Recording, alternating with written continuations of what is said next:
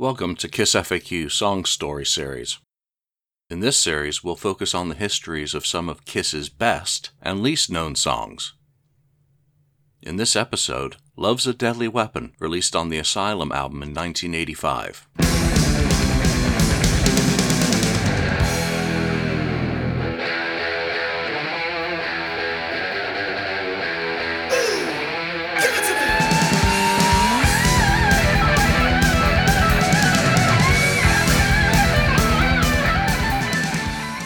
The story of this deep cut begins following Kiss's return from Australia and New Zealand in December 1980.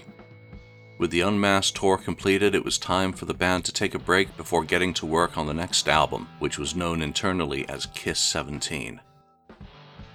During the break, Eric Carr took his then girlfriend into a studio to record some of her own demos before getting to work with Ace Frehley on some ideas prior to the whole band reconvening. By January, various regional phonogram offices were starting to ask management when they could expect delivery of a new Kiss album, adding pressure with a new contract having been signed on April the 1st of the previous year. There was one problem, according to Bill Aucoin in 13 Classic Kiss Stories. After Unmasked, the guys decided to take some time off. Uh, there was a lot of emotions between Peter leaving and and go, doing the next record or not, and when and so forth. We knew that the record company needed another record, but no one was in the mood to either write one and or record one. As the pressure came down on us to come up with a new album, and I realized the guys weren't writing, or did they feel like uh, recording a new album? The band pushed on, and initial recording sessions were scheduled to commence at Ace's home studio in Wilton, Connecticut on February the 7th. Gene asserted in Behind the Mask that the location was utilized because Ace refused to work in New York City, and it's hardly surprising on one hand. For Ace, it was a convenient location, out of the public eye, and it had recently been designed, built, and equipped by renowned architect and acoustician John Storyk. Engineer Rob Freeman, who had worked with him on his 1978 solo album, would be behind the console, Ace's studio was state of the art at the time. It featured an MCI 600 series automated console with an MCI JH16 2 inch 24 track tape machine, plus a couple of MCI 100A 2 track tape machines for mixdowns. And at home, Ace had easy access to his arsenal of guitars, should a specific model be required for a particular sound or feel. And he basically only had to walk from his living room, down a flight of stairs, and through a hallway to reach the studio. However, there was a more important reason for recording at Aces.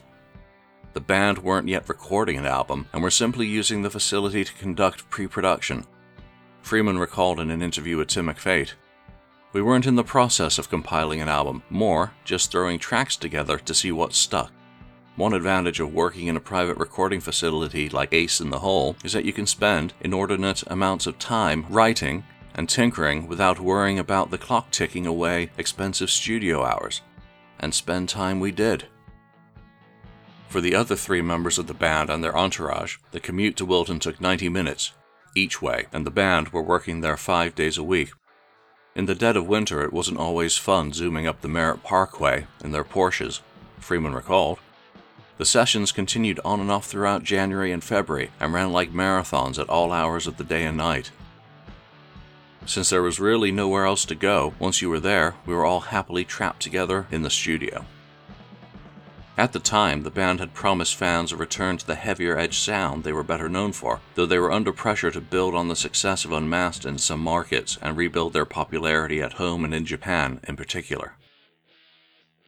The progenitor of Love's a Deadly Weapon, simply known as Deadly Weapons, came across as being more of an unmasked transition piece, in some ways, it would have been right at home on that album, with similar Vinnie Poncia production values.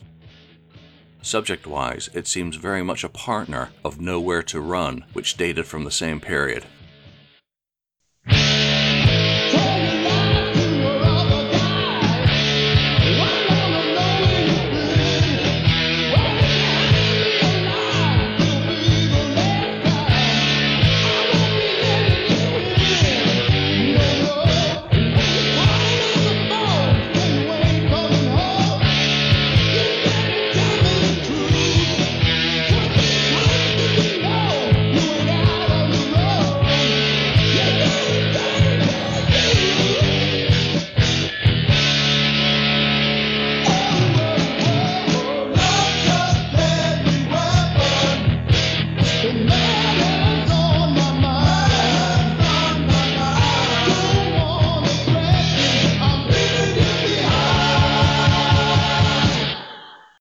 Glickman Marks officially notified Phonogram of the commencement of recordings on February the 19th, triggering payment of the band's $250,000 advance for the Elder album cycle.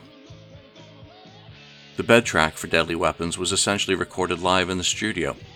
Freeman recalled the sessions in general. For the recording of the basic tracks, the four members were situated fairly close to each other in the studio, maybe 10 feet apart. The drum kit was set out in the open room, not in the booth areas.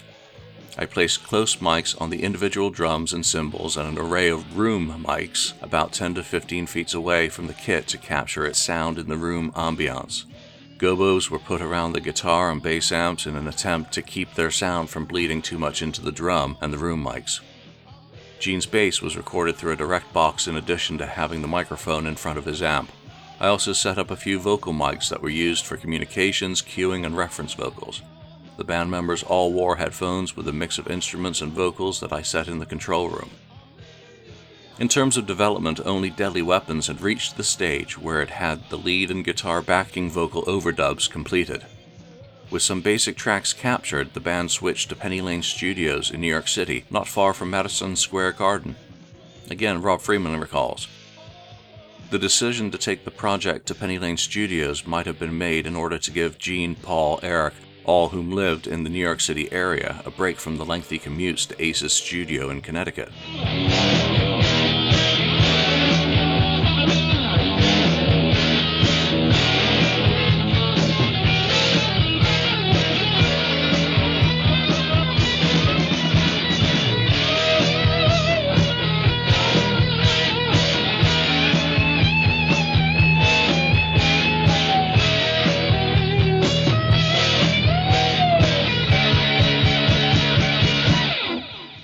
Penny Lane had a wonderful Trident recording console and well designed recording and control rooms.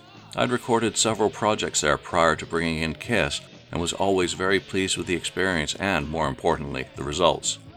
Because it was primarily a radio jingle production house operated by its parent company, Radio Band of America, Penny Lane Studios could be booked at very reasonable rates, but only after hours, and that meant overnight through dawn sessions.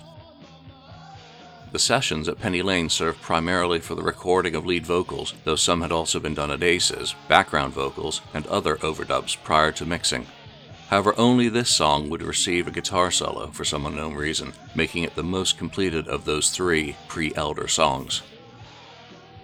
On February the 26th, Bill Aucoin and the band met with one Bob Ezrin to discuss a possible new collaboration, and he was confirmed days later, putting the already completed sessions on ice. Freeman, who had been engineering and co producing, was paid off for his work, which was estimated by Aucoin to have been more than 200 hours in the studio. And there ended his involvement, Freeman recalled. I believe it was late February that Mr. Ezrin first appeared during one of the sessions at Ace's studio. I don't recall him participating in that session. Very shortly thereafter, Mr. Ezrin, the band, and the multi track tapes I'd been working on all upped and headed north to Canada. The songs recorded at Penny Lane, including Nowhere to Run and Feel Like Heaven, not the pornographic four track demo out of Gene's closet, were discarded, simply pushed aside, while other pre production jams and ideas would be elderfied. Deadly Weapons languished, seemingly forgotten when Nowhere to Run was revived for Kiss Killers in 1982. In his 2014 autobiography, Face the Music, Paul described his feelings about the material that they'd been working on. The problem was that the stuff we were writing was no better than the songs on Unmasked. In fact, it was probably worse. We'd lost the plot. My songs were nothing to write home about. Gene's were no better. That essentially was the party line, which has remained consistent since 1982, with Eric Carr telling the Montreal Gazette at the time We first went into the studio last January and recorded tracks that were powerful but sounded too much like the same old Kiss. He'd later also refer to those sessions as preliminaries during the mid 1980s in interviews with various fanzines. Gene concurred in the Toronto Star in November 1981. He said, In fact, we had five tracks for another album already recorded, and it was very adept, very hard stuff. It was as good as, if not better, than anything we've done or is out now, but we weren't excited by it. Business manager Chris Lendt told Tim McPhate the consensus that they got from the people in Australia at Polygram at the time was that they should come back in 1981 and do another really hard rock album. Because that was the essence of what Kiss was, and they felt that that was something that would serve Kiss well. You know, the last advice offered that you hear from people who are in a position to have their advice listened to is often the advice that you go with. So that was their inclination to go back into the studio and record a typical hard rock, heavy metal Kiss album, which I think they tried to do, but it never coalesced. And the thinking was that they didn't want to come out with another ordinary Kiss hard rock album. Maybe it would have been good and accepted by the fans, but they didn't think it was really big enough. So, having their egos boosted by the tremendous success of the Australia tour and with the influence of Bill Aucoin, they decided to go off in a different direction. Fast forward to the mid 1980s, where Gene had branched out into other areas such as acting and artist production. While this sometimes distracted from his attention to Kiss and saw a marked decline in the quality of his contributions to the band, it did lead to some interesting situations regarding musical material. One artist he produced was Wendy O. Williams. She had been part of the Plasmatics who had toured with Kiss during the Creatures era. In 1984, work began on the follow up to Wendy's Wow album, later released as Kommander of Kaos. Gene was again considered for the role of producer. While he had to pass due to his schedule and other projects that he was working on, he did do some pre production work with the band. It is likely there, or perhaps even earlier during the WoW sessions, that he heard a demo of a song called Party, which was written by Wendy's manager Rod Swenson and Wes Beach.